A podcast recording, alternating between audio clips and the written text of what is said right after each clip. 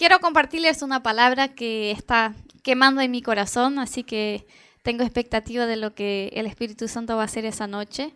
Eh, y quiero empezar eh, leyéndoles un pasaje. Uno de los libros que más me encanta de la Biblia es las dos cartas que Pablo escribió a Timoteo, su discípulo. Y hoy vamos a leer un pedacito de esa carta y, y fijarnos en lo que dice. Y hoy vamos a hablar un poquito acerca de no te dejes enfriar. Así que bueno, primero les voy a leer y luego ya se van a fijar de lo que estamos hablando. Quiero leerles la primera carta a Timoteo, capítulo 4, a partir del versículo 7. Dice así, ejercítate para la piedad, porque el ejercicio corporal para poco es provechoso, pero la piedad para todo es provechosa, pues tiene promesa de esta vida y de la venidera. Esta palabra es fiel y digna de toda aceptación, que por esto mismo trabajamos y sufrimos porque esperamos en un Dios vivo que es el Salvador de todos los hombres y mayormente de los que creen.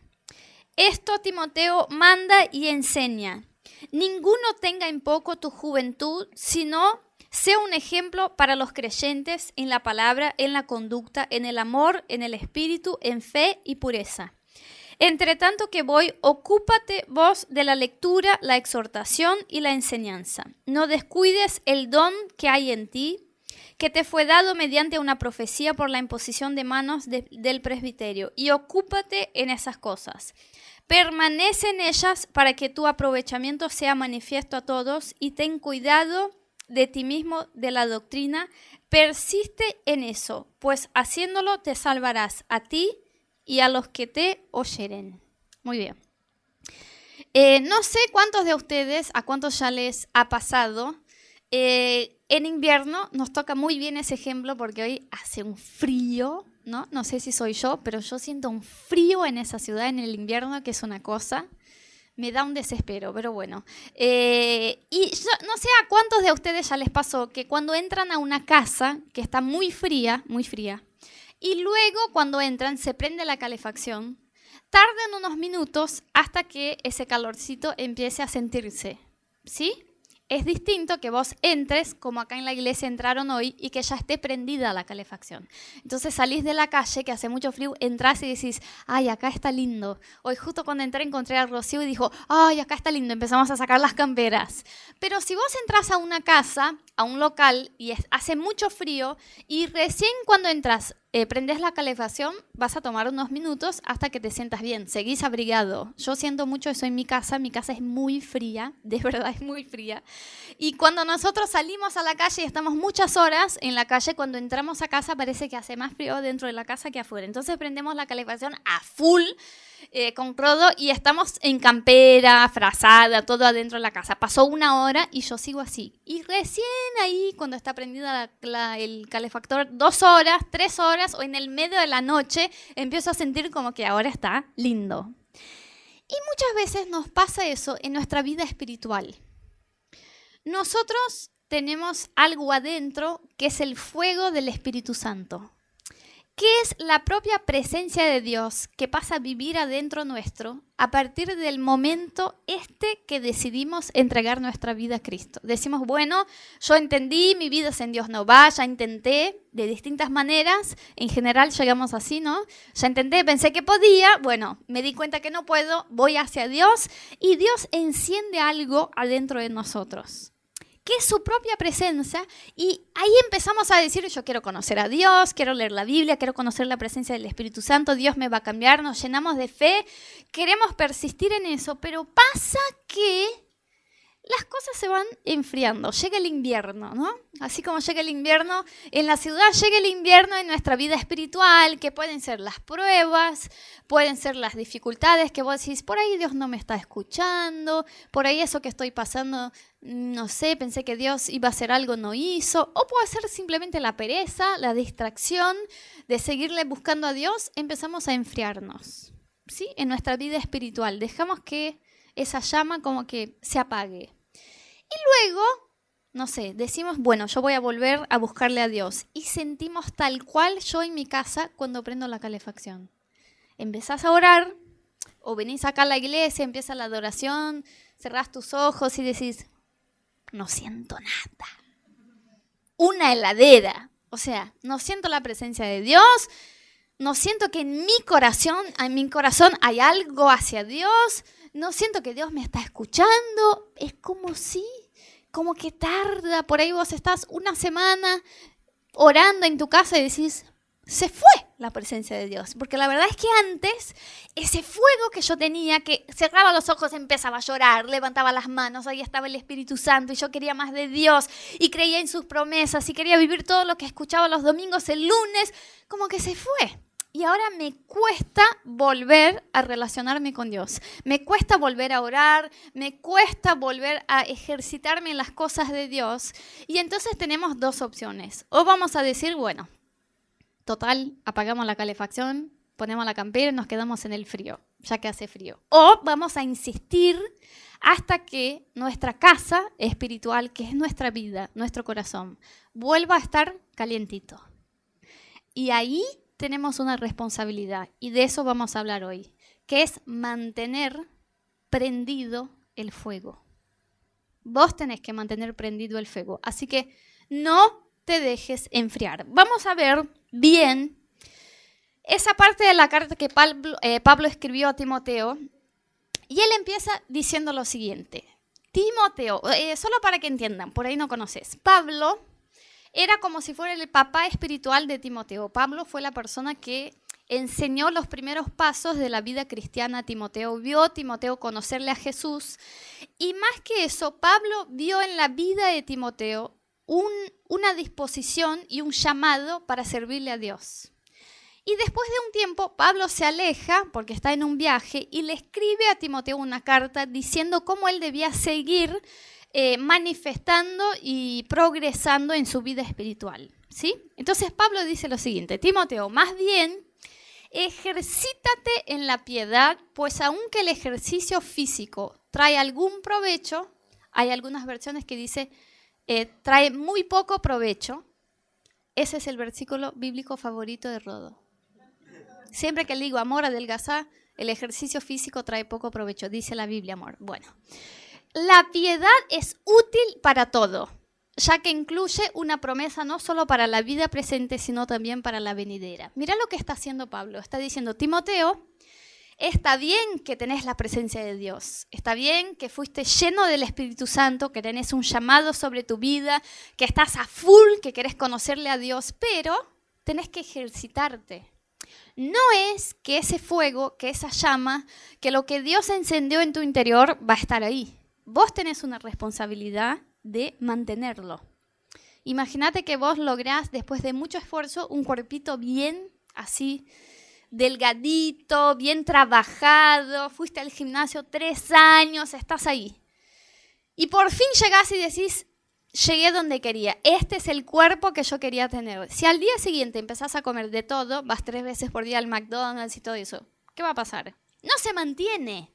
Bueno, lo que está diciendo Pablo a Timoteo es, igual tu vida espiritual, no es que el fuego que Dios encendió en tu interior, que ese primer encuentro, que lo que vos querés de Dios va a estar ahí. Vos tenés que seguir haciendo un ejercicio espiritual que es mucho mejor que el ejercicio natural. Mira que la Biblia nos habla de la salud, de cuidarnos, pero ahí Pablo está diciendo, si el ejercicio natural tiene un provechito así, el espiritual mucho más, porque estás haciendo algo que es eterno. Y Pablo sigue esa carta diciéndole a Timoteo, vos tenés que perseverar y vos tenés que seguir y mirarle a tu progreso como una responsabilidad tuya. Yo ahí destaqué algunos, algunos verbos, algunas cosas que dice Pablo, que tienen que ver con esa actitud activa de Timoteo de buscarle que ese fuego de Dios no se apague. Él dice, ejercítate, luego dice, dedícate a la lectura de las escrituras, ejercita el don que recibiste, sé diligente, entrégate de lleno, o sea, anda con todo, olvidad de lo demás, anda con todo esto y persevera en eso. Así que de distintas maneras Pablo le está diciendo a Timoteo, Timoteo, Vamos con todo.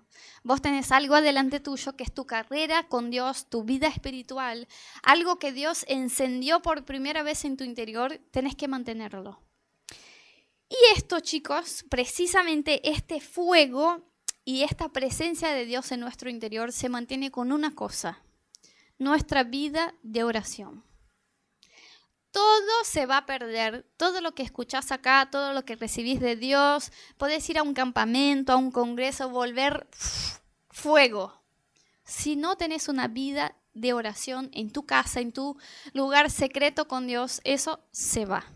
Entonces yo veo más o menos nuestra vida de oración, que es el momento a solas con Dios que cada uno de nosotros tenemos en nuestra casa, distinto de este momento que tenemos acá. Yo lo veo como este acto de mantener prendido el fuego o la calefacción de nuestra casa interior. Si vos dejas de orar un día, dos días, tres días, es tal cual cortar la calefacción. Vas a ver que en un par de días vas a sentir frío. Dejas de escuchar la voz de Dios, dejas de sentir la presencia de Dios, empezás a tener miedos, vienen luchas, tu alma está como... Vos estás enfrentando cosas, situaciones y sentís que tus emociones están y decís, uff, tengo que volver a la presencia de Dios, como que la cosa se enfrió, pero te cuesta. Te cuesta volver a orar, te cuesta volver a escuchar a Dios, te cuesta volver a sentir la presencia de Dios. Entonces, para mí, el hecho de que todos los días uno se ponga en la presencia de Dios y tome un tiempo, que sea el tiempo que sea, cada uno de nosotros tiene distintos eh, niveles de madurez en nuestra vida espiritual, pero todos somos llamados a tener ese tiempo con Dios. Lo que estamos haciendo es como echar leña al fuego. ¿Qué va a pasar? No se va a apagar. Y si no se apaga, no se enfría la cosa. No, no debemos ser testarudos de esperar que la cosa se enfríe para decir, ay, necesito a Dios otra vez. Vamos con todo. Eh, adrenalina, campamento, iglesia, GBO. Bueno, Dios contestó, estamos llenos de Dios, se enfría. Dejamos de orar, dejamos de leer la Biblia, empezamos a sentir las consecuencias, empezamos a sentir nuestras emociones y la duda y necesito a Dios, vamos con todo. Ana, Rodo, yo creo, quiero hacer otra vez la adrenalina, quiero que Dios encienda mi vida. En, bueno, prendemos la calefacción, el fuego de Dios, seis meses, enfriamos. No, lo que Dios espera de nosotros es, hay una manera más excelente de desarrollar tu vida con Dios, que es que mantengas el fuego prendido, no lo apagues, no te permitas enfriar en tu vida con Dios, no te permitas alejarte de la presencia de Dios. Y eso es más o menos lo que Pablo le está diciendo a Timoteo. Timoteo, vos tenés una responsabilidad, ejercítate todos los días. Quizás eso sea que vas a tener que despertarte un poquito antes o acostarte un poquito después o tener un espacio en tu casa donde puedas orar, manejar tu agenda, pero necesitas un tiempo a solas con Dios y ese es como el combustible de ese fuego, de esa llama que te mantiene prendido y conectado a Dios. Y más que eso, eso de hecho es lo que nos lleva a vivir es la única cosa que nos lleva a vivir la vida que Dios tiene para nosotros. Miren lo que dice la Biblia en Romanos 5.8. Dice así, los que viven conforme a la naturaleza pecaminosa, fijan la mente en los deseos de tal naturaleza. En cambio, los que viven conforme al Espíritu, fijan la mente en los deseos del Espíritu. Lo que la Biblia está diciendo es, vos tenés dos maneras de vivir. Una es tu propia manera, lejos de Dios. Lo que te parezca bien, lo vas a hacer. Y otra manera es según la palabra de Dios, que vos diga, bueno, ¿cuál es la voluntad de Dios para mí? Este libro, si vos no estás eh, familiarizado con este libro, si nunca lo leíste, o si en tu casa por ahí tenían abierta la Biblia en el Salmo 139, es como que pasabas por la Biblia como casi como me va a echar una maldición si me acerco. Viste, tenemos por ahí una relación como si la Biblia, esta es como si fuera una carta de Dios hacia nosotros que nos cuenta nuestra propia historia, de dónde vinimos nosotros y los propósitos que Dios tiene para nosotros. Es muy, mucho más sencilla de entender de lo que imaginas. Si vos empezás a leer este libro y a relacionarte con este libro y a hacer las cosas que dice ese libro, vas a empezar a probar en tu vida lo que la Biblia quiere decir con las cosas del Espíritu. Entonces tenés dos maneras de vivir. Voy a hacer las cosas a mi manera o voy a darle oídos a Dios y hacerle caso a Dios y hacer las cosas a su manera. Pero hay una sola manera de que uno, siendo pecador, siendo carne, teniendo todos los defectos que cada uno de nosotros tenemos, que uno logre hacer lo que dice la Biblia. Y esta manera es que el fuego del Espíritu Santo esté prendido adentro de nosotros. Si nos alejamos de su presencia, si dejamos de orar, si decimos, bueno, ya tengo un año en la iglesia, ya escuché un montón de prédicas, ya oré, ya fui la, al ADN, a la adrenalina, ya fui un, un año al GBO, así que creo que bien. Ahora solo como un mantenimiento mensual. Y empezás a alejarte de, de ese diario estar en la presencia de Dios. Vas a empezar a vivir la naturaleza de la carne. Porque nuestra mente está 24 horas por día echando pensamientos en nuestra cabeza que no vienen de, la parte de Dios. Y la Biblia dice que literalmente hay una lucha adentro nuestro de lo que nosotros queremos hacer y de lo que Dios tiene para nosotros. Si le damos comida a la carne, al pecado, a nuestra propia naturaleza, esa es la naturaleza que va a ganar esa pelea. Pero si le damos comida a nuestro espíritu, que es vida de oración y Biblia, esa es la parte que va a ganar esa pelea. Vamos a lograr vivir lo que Dios tiene para nosotros. Es más, yo les digo que algunos de ustedes están luchando con áreas en su vida, con cosas en su vida eh, que quieren vencer. Por ahí es un pecado, una cosa que decís como que estoy estagnado en este punto y no logro salir de esto.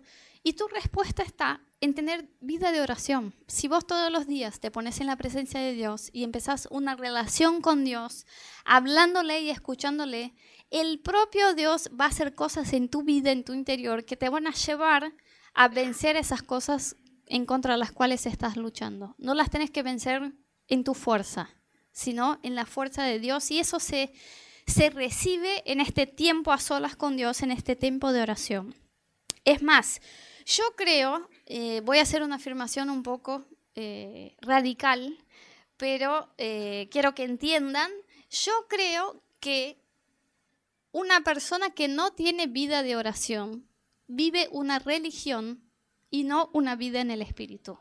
Es casi tal así que podemos decir que si una persona no importa cuántos años vaya a la iglesia, cuánto ya conoce de la Biblia, cuántas prédicas ya escuchó, si una persona tiene conocimiento, pero no tiene acción del Espíritu Santo en su vida, es una religiosa.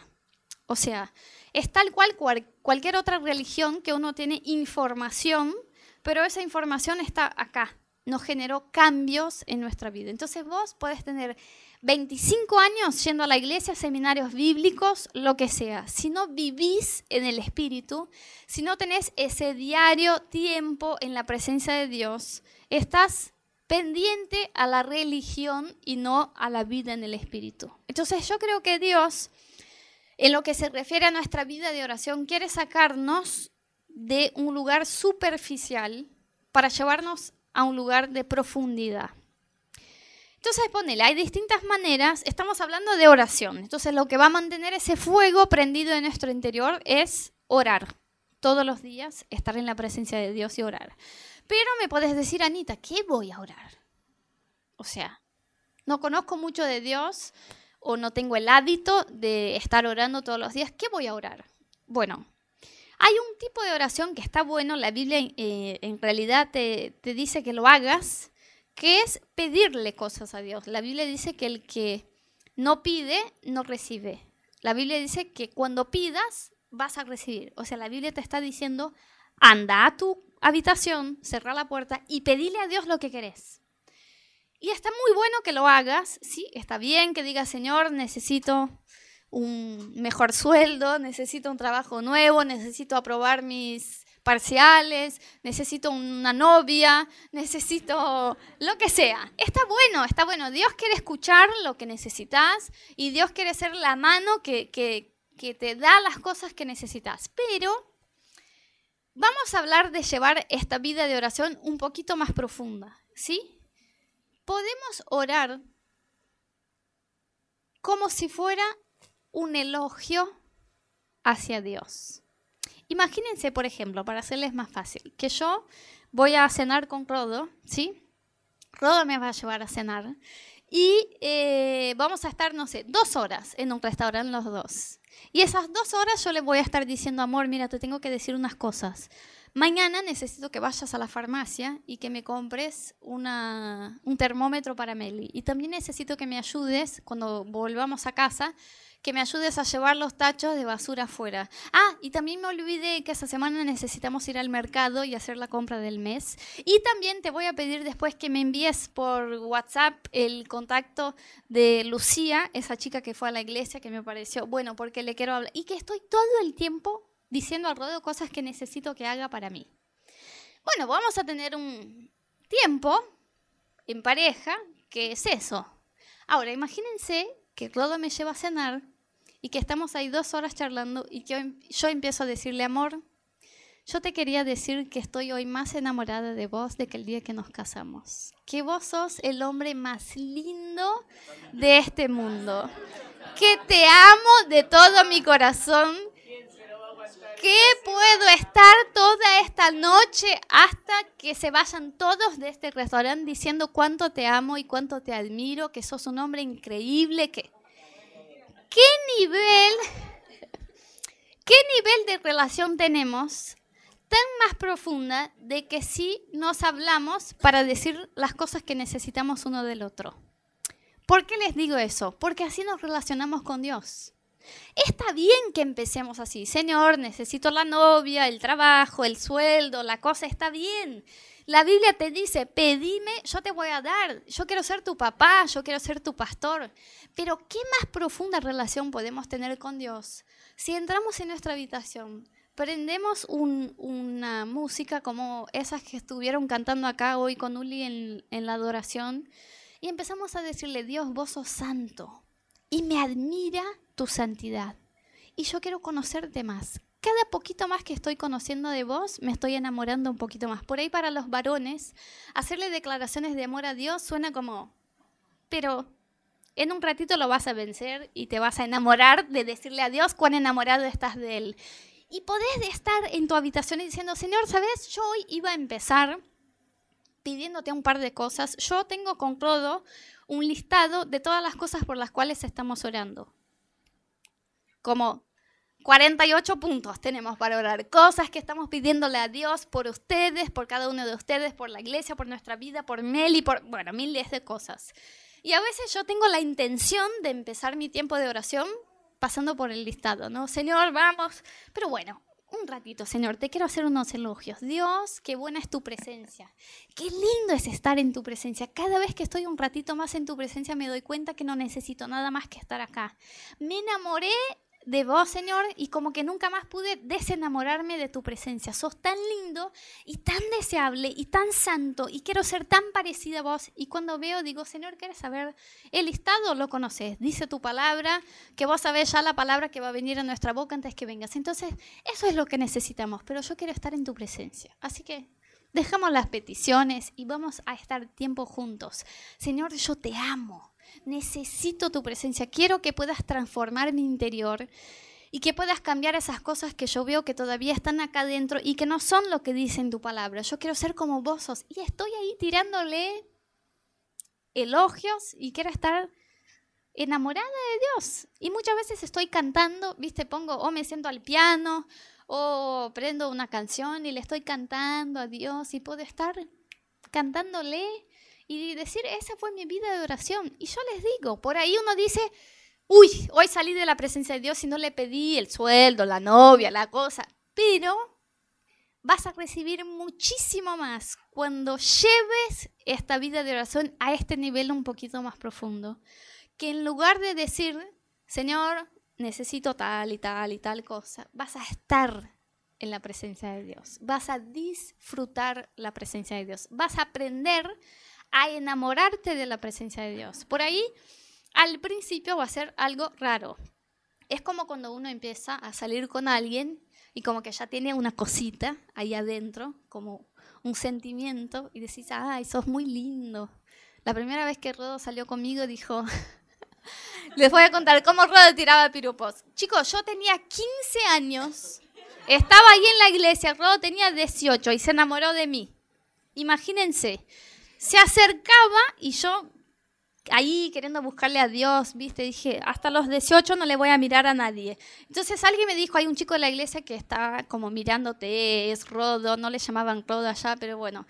Eh, yo dije, yo soy una niña todavía, así que espere. Bueno, cuando yo cumplí los 18 años, o sea que habían pasado tres años, un día me llamó, Rodo llamó a mi hermano en mi casa y después preguntó si podía hablarme y me dijo yo estoy en la playa, de verdad estaba en la playa, en una isla, estaba allá en, el sur de Brasil. Y estuve mirando la luna y me hizo pensar en vos.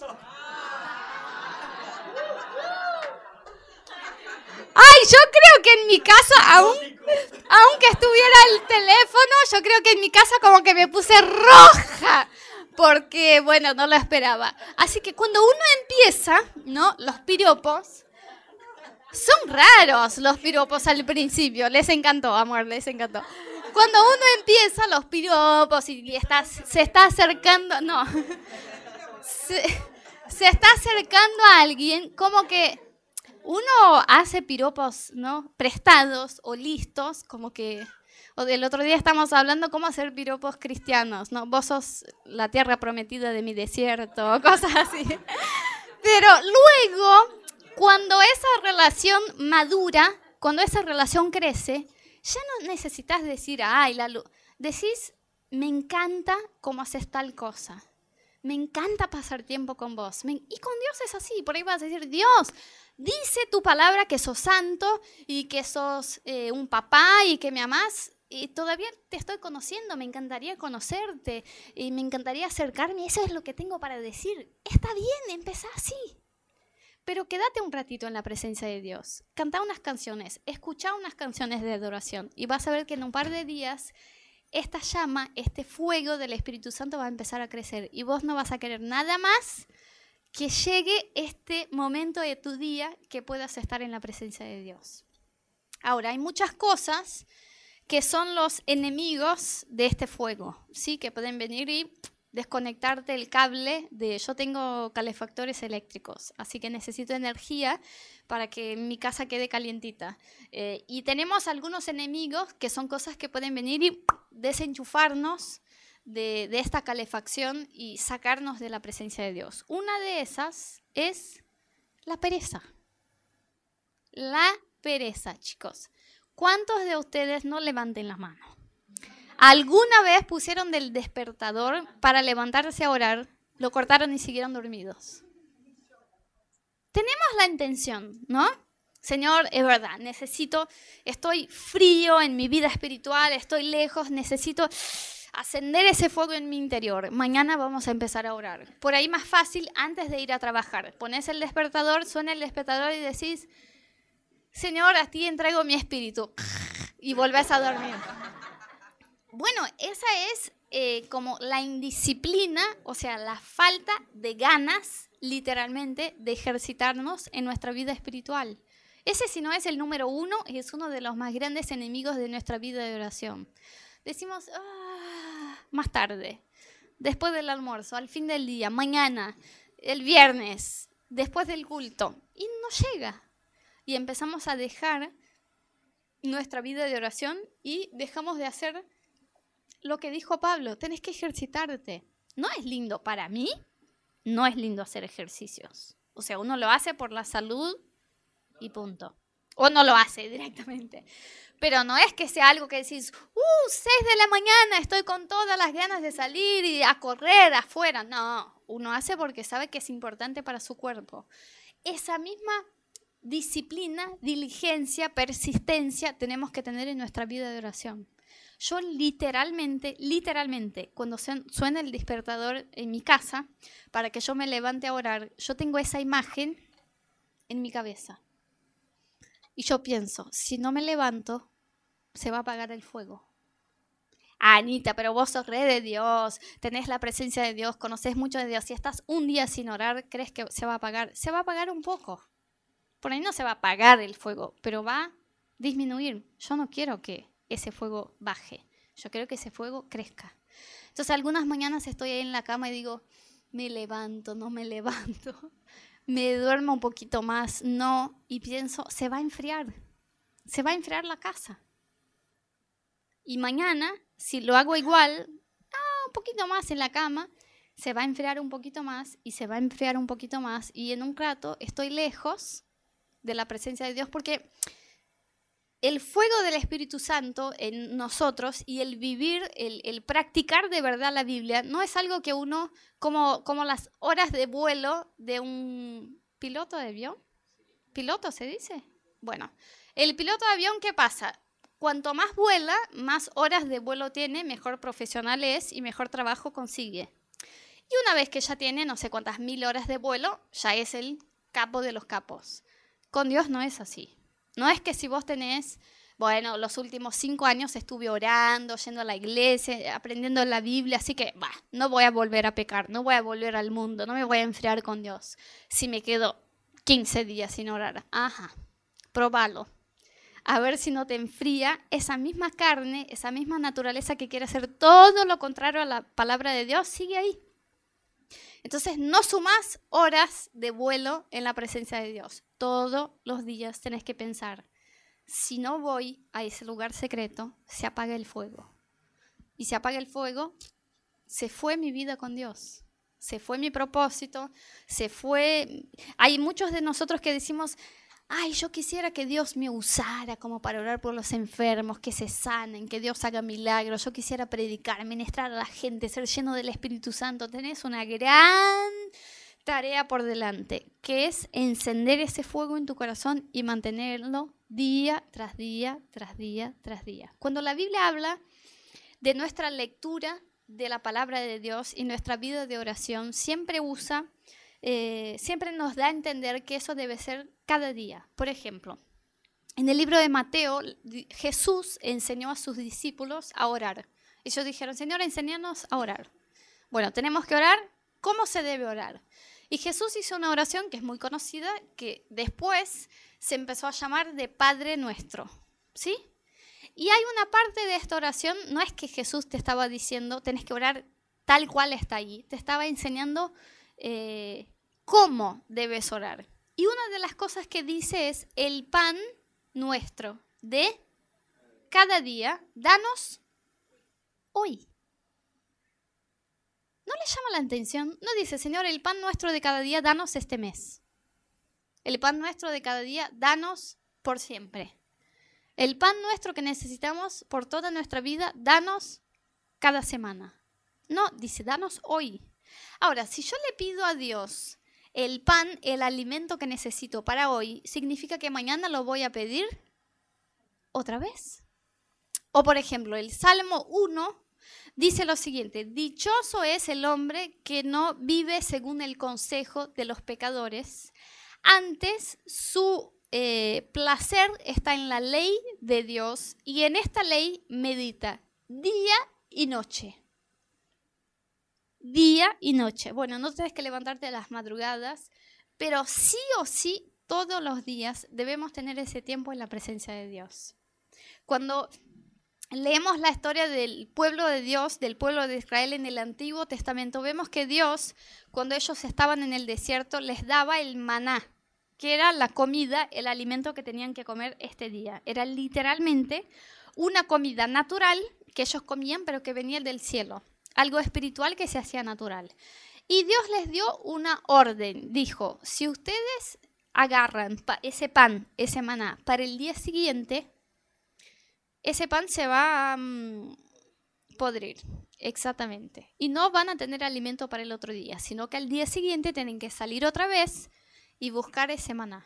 ¿Qué nos estaba enseñando Dios? No existe eh, la vida de oración no es como cargar la batería del celular. La cargas, cuando se termina, vuelves a cargarla.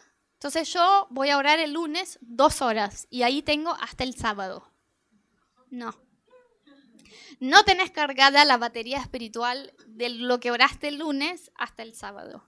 Dice la Biblia, todos los días. Es más, la Biblia nos muestra que nuestra vida de oración debe ser algo tan íntimo y tan eh, personal con Dios que nos dice que debemos orar en nuestra habitación. No es literal. Por ahí decís, Anita, yo vivo en un monoambiente. ¿Cómo voy a hacer? Cálmate, tranquilo. Lo que la Biblia nos está enseñando es andar a un lugar tranquilo y muy íntimo de tu casa a tener tu tiempo con Dios. Anda a tu habitación, cerra la puerta y habla con Dios. Y eso hacelo todos los días. Y cuando sientas que el fuego está así a full quemando, no te engañes de que podés estar lejito de la presencia de Dios un par de días, porque eso se va a enfriar. Yo eh, hubo un tiempo allá en la iglesia de Brasil que yo ministraba la alabanza y eh, pasé un tiempo em, que dejé que mi vida de oración se quedara muy floja. Entonces eh, dejé de orar lo que oraba, dejé de tener tiempo para leer la Biblia y venía de una época a full con Dios. Y un día me llamaron eh, para ministrar la alabanza en un congreso muy grande que hacían allá en esa iglesia, un congreso de mujeres. Y yo dije, Dios, yo tengo mucha expectativa de lo que vas a hacer, de lo que vas a hablar a la gente esa noche. Así que me puse en mi habitación para orar, para recibir una palabra de Dios, para ministrarlas, como que yo quería estar llena de la presencia de Dios. Y estuve, chicos, en mi habitación orando como una hora, pero una heladera, como me daba la sensación de que mi oración no pasaba, como que Dios no me escuchaba. Y yo decía, qué raro, si tan fácil siempre me fue entrar en la presencia de Dios y sentirlo y escucharlo y estar con Dios. Y al otro día, eso era como el sábado, ponele, ese, ese congreso donde yo iba a ministrar la alabanza. Y yo el miércoles empecé a buscarle a Dios, ¿no? Así, Señor, debo buscar muchos días antes. Bueno, al día siguiente voy a la presencia de Dios y estoy ahí nada, pero nada. No escuchaba a Dios, no sentía a Dios. Es más, sentía que estaba hablando literalmente al aire. O sea, no tengo ninguna conexión con el Espíritu Santo. Al otro día igual, al otro día igual, llegó el día del Congreso, yo tenía cero, algo de Dios para ministrar, y cuando estoy ahí, en el palco, el Espíritu Santo me habló y me dijo, ¿vos crees que podés poseer, tener propiedad sobre mi presencia. No es así. Si vos querés mi presencia, tenés que estar todos los días en mi presencia. No es que una vez que la tenés, decís, bueno, la semana que viene ministro en un congreso de alabanza, Dios me va a usar. No, te va a usar si vos estás en la presencia de Dios, si tenés prendido ese fuego. Así que Dios me dio con todo fui al piso, ¿no? Para decir, Señor, enséñame a través de esa experiencia, pero sentí que me había enfriado mucho de estar un par de días sin buscarle a Dios. Entonces lo que em, Pablo está exhortando a Timoteo y que yo creo que es la presencia de Dios para nosotros, la voluntad de Dios para nosotros, perdón, es que nosotros podamos ejercitarnos en nuestra vida de oración, más de lo que venimos haciendo. Por ahí decís, Anita, yo zafo de este mensaje, porque la verdad que bastante bien vengo orando. Pues bueno, podés orar más, podés orar más tiempo, podés pasar más tiempo estudiando la Biblia, podés cambiar o agregar a tu tiempo de oración un tiempo de adoración a Dios. Decir, Señor, enséñame a enamorarme de tu presencia. Enséñame cómo es entrar en tu presencia y no querer pedirte nada, sino estar en tu presencia y tirarte un montón de elogios y tirarte un montón de eh, piropos, por así decir, amorosos de cómo te quiero, de cómo quiero estar en tu presencia. Y yo te aseguro que cuando lo hagas vas a salir muchísimo más lleno de que si Dios te estuviera contestando cada una de tus peticiones, de lo que quieres pedirle, nada, nada es igual a probar la presencia de Dios. Nada. Nada de este mundo es igual a probar la presencia de Dios. Vas a querer estar ahí día tras día.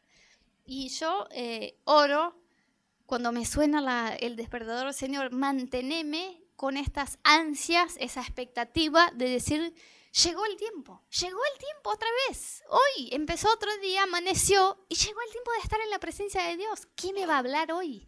¿Qué me va a decir? ¿Cómo me voy a sentir? ¿Qué va a ser en mi interior? ¿Cómo me va a transformar? Yo quiero más, más, más, más, más de Dios. Y ese fuego, mantenerlo prendido adentro de nosotros. Así que para cerrar, quisiera darte unos tips prácticos. Porque por ahí escuchas todo eso, decís, Anita, yo quisiera tener vida con Dios, tener vida de oración, tener como algo adentro mío que me lleve a conocer más de Dios, pero no lo tengo. Yo soy esa heladera que decís que no, no se puede conectar con Dios. Así que vamos a empezar tranquilos, vamos a empezar de una manera práctica. Punto número uno. Todos los días tenés un horario en que vas a buscarle a Dios. ¿Sí? Entonces elegí. Yo las mañanas, las noches, las tardes, antes de dormir, como sea, este es mi tiempo con Dios. Si no lo haces, no vas a orar. Te aseguro, va a durar tres días. Como la dieta. La dieta de lunes, que decís, ¡wow! Con todo. El lunes, lechuga, lechuga, lechuga, tomate. El martes, lechuga, tomate. Al final del día, un pancito. Día 3, lechuga, tomate, un pancito. Día 4, torta de chocolate. Bueno, así va a ser tu vida de oración. Si no tenés hora para orar, vas a decir, no, yo no necesito horario. Eso es muy automático. Eso es muy mecánico. Yo quiero como ser espontáneo. Cuando yo sienta en mi corazón, voy a ir a orar. Te va a durar tres días, te digo. Así que tené este momento del día que decís, ese es mi momento con Dios, ese es mi tiempo de estar en la presencia de Dios. Puede ser diez minutos o puede ser dos horas, no importa. Empezá con lo que puedas. Empezá diciendo, yo tengo diez minutos de cosas para hablarle con Dios. Hablarle diez minutos, pero sé sincero en tu corazón. Señor, lo que necesito es esto. Lo más gracioso es que Dios ya sabe lo que vamos a decir, nos conoce por entero y a veces mentimos en la oración. Decimos, Señor, estoy muy bien, no tengo la verdad, sabemos todo lo feo que está acá adentro y no le decimos a Dios. Así que decile lo que necesitas, cómo te sentís y decile también con sinceridad cuánto querés conocerle. Decir, Señor, yo quiero ese fuego en mi interior, yo quiero amarte, yo quiero conocerte, yo quiero enamorarme de vos, yo necesito tu espíritu. Quiero vencer el pecado, quiero vencer esa área de mi vida. Enséñame. Número uno. Número dos, además de pedir tus cosas, si querés hacer una listita, como yo, sentite libre, haz tu listita de las cosas que querés pedirle a Dios. Por ahí es más práctico. Pero además de eso, toma una decisión. A partir de mañana voy a empezar a tener en mi tiempo de oración un tiempo en que voy a amarle a Dios. Voy a decirle palabras de amor, voy a cantarle una canción, voy a escuchar una canción de adoración, voy simplemente a decirle que me enseñe a enamorarme de Él. ¿Sí? Y después hace lo siguiente. Anda creciendo en tu tiempo, en este tiempo que dedicas a tu vida de oración. Ponele que empezás con 10 minutos. Y vas lunes, martes, miércoles, 15 días. 15 días todos los días, 10 minutos a la mañana cuando me despierto estoy orando. Bueno, esta semana dice Pablo, ejercítate. Cuando vos estás haciendo un ejercicio y ese ejercicio se queda fácil, ya lo logras hacer, se, se añade más carga al ejercicio. ¿Sí o no? Bueno, vas a decir, bueno, ahora voy por 15 minutos. Voy a orar 15 minutos todos los días, 20 minutos, 30 minutos, una hora, hasta que eso te va a quedar corto, yo te digo, es así va a llegar un momento que vas a decir, quisiera tener todo el día para estar en la presencia de Dios, tengo que ir a trabajar. Ay, Señor, tengo que salir de tu presencia, no me alcanza, me encantaría estar todo el tiempo en tu presencia. Vas a llegar a ese día que vas a querer solo estar en la presencia de Dios. Pero empezá todos los días, creciente, y añadí a tus peticiones de oración un tiempo para adorarle a Dios. Si no lo tenías como una, práctica, empieza a hacerlo. Y lo que va a pasar es que este fuego va a empezar a crecer, a crecer, a crecer. ¿Y saben qué pasa con el fuego? No sé cuántos de ustedes ya tuvieron una mala experiencia con el fuego, porque en realidad el fuego, cuando se prende y se prende mal, no se apaga más empieza a encender todo lo que está alrededor. Y este fuego del Espíritu Santo en tu interior va a empezar a encender a las personas alrededor tuyo. Van a decir, no sé qué es lo que tenés en tu vida. Hace como un mes que te miro y tenés algo distinto. ¿Qué es? Y vas a decir, la presencia del Espíritu Santo. Los demás lo sienten. Es increíble. Y vas a ministrar de parte de Dios, vas a rebosar de parte de Dios hacia los demás. Así que yo creo con todo mi corazón que tenemos un desafío eh, delante nuestro hoy de parte de Dios, que es crecer en nuestra vida de oración. Si no venimos siendo constantes en nuestra vida de oración, empezar a hacerlo y tener esa imagen en nuestra mente. Señor, si yo dejo de orar, si dejo de estar en tu presencia, eso se va a enfriar y no quiero. No quiero que llegue el punto donde estoy tan frío, tan lejos, que ya no puedo sentirte o no puedo escucharte. Así que empezá a encender. Por ahí algunos de ustedes hoy recién empieza a encenderse algo en tu interior. Y por ahí vos ya tenés mucho tiempo que estás encendido por Dios. Igual tenés esa responsabilidad tuya de decir, voy a ejercitarme en esto, quiero mantener prendido este fuego, la presencia de Dios en mi interior. Y yo siento de verdad que el Espíritu Santo hoy nos está dando a algunos de nosotros que tenemos ese deseo genuino un fuego nuevo. Como algo eh, que por ahí vos decís, hubo un tiempo en que yo amé al Señor, en que yo serví a Dios o que lo conocí de una manera pura y sincera y como que se fue. O no, nunca lo tuviste, pero decís, y Anita, la verdad, yo vengo a la iglesia, los escucho, me gusta, eh, me gusta la gente, pero no tengo eso, por Dios. Estoy en la superficie, como que, chicos, yo les digo, pueden venir todos los domingos tres años y no pasar nada en sus vidas, nada. Eso no depende de cuánto conoces de Dios o de la Biblia. Eso depende de cuánto querés y abrís tu corazón para lo que Dios va a hacer. ¿Quieren ver? Y así cierro. Hubo, si yo les dijera, hubo un hombre que caminó tres años todos los días al lado de Jesús, lo vio en todo lo que hacía, conoció sus milagros, vio su poder, escuchó sus enseñanzas y este hombre se alejó totalmente de lo que enseñaba la palabra de Dios y murió en el pecado. ¿Me iban a creer? Bueno, pasó, fue Judas. Este hombre caminó al lado de Dios. Dice la Biblia que en el ministerio de Jesús, Judas, casi dice Jonás, eh, Judas eh, sacaba la plata del ministerio de Jesús. O sea que ya ahí, estando año, año y medio caminando con Jesús, su interior nunca fue cambiado. Si vos lees las actitudes de Judas en la Biblia, ves que él caminó con Jesús, escuchó a Jesús, vio el poder de Jesús, pero no se dejó ser transformado por Dios. Así que yo les digo, con tristeza en mi corazón, pueden venir ocho años todos los domingos acá y que no pase nada en la vida de ustedes. Y ese es el último de mis deseos. Mi mayor deseo es que cada persona que entra a esta iglesia tenga en su interior un fuego de transformación verdadera y genuina generado por el Espíritu Santo y que lo vamos a mantener cada uno de nosotros en nuestras casas, manteniendo una vida de oración con Dios entre domingos. Vamos a salir de esa superficialidad de lo que escuché, de lo que me enseñaron y de verdad me voy a comprometer a conocer a Dios. Amén. Así que quiero invitarles, pueden quedarse sentados, pero quiero invitarles a que cierren sus ojos, a que puedan eh, exponer sus vidas delante de la presencia de Dios. Y primero yo quisiera orar por si vos estás acá hoy y decís, Anita, yo por primera vez hoy quiero tomar una decisión de relacionarme con Jesús. Yo he escuchado acerca de Dios, he escuchado que Él me ama, que envió a Jesús para morir por mí en la cruz. He conocido algo de lo que vi en la iglesia, de lo que me enseñó mi familia, pero nunca tomé una decisión yo personal de entregarme a Cristo y decir yo quiero seguirte Jesús y quiero conocerte. Así que quiero hacer una oración y pedirte que todos ustedes, todos los que están acá, repitan conmigo esa oración. Y si al final de esa oración eso es lo que querés hoy y crees, vas a decir amén. Así que digan conmigo, Señor Jesús, hoy me acerco a tu presencia.